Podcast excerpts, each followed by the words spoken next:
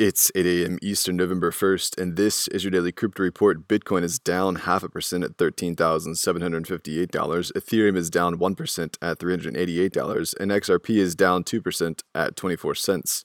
Those are leaders by market cap. Top gainers in the last 24 hours Digitex futures up 37%, Harmony up 17%. Today's episode is brought to you by the digital marketplace Ungrocery.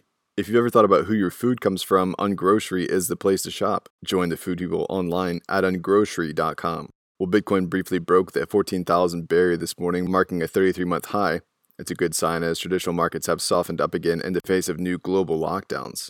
UK police have investigated and reported no crime in an alleged $3 million crypto staking scam. The investigators were alerted by investors in a project called Lifecoin, which required staking commitments for five months to receive a 100% return. The project eventually extended the staking requirements to 12 months and then 24 months.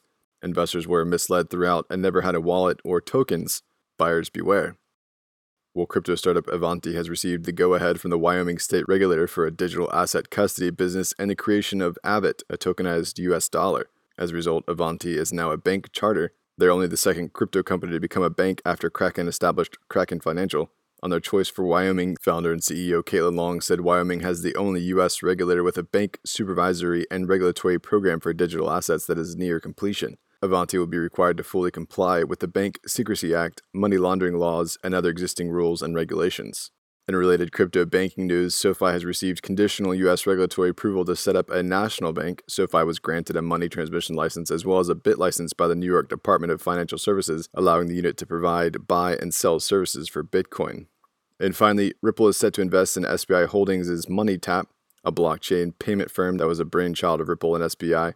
The money transfer app went live in 2018 and allows users to send and receive money with phones and QR codes. MoneyTap makes use of RippleNet to provide the payment services, including peer to peer transfers, overseas remittances, and corporate payments.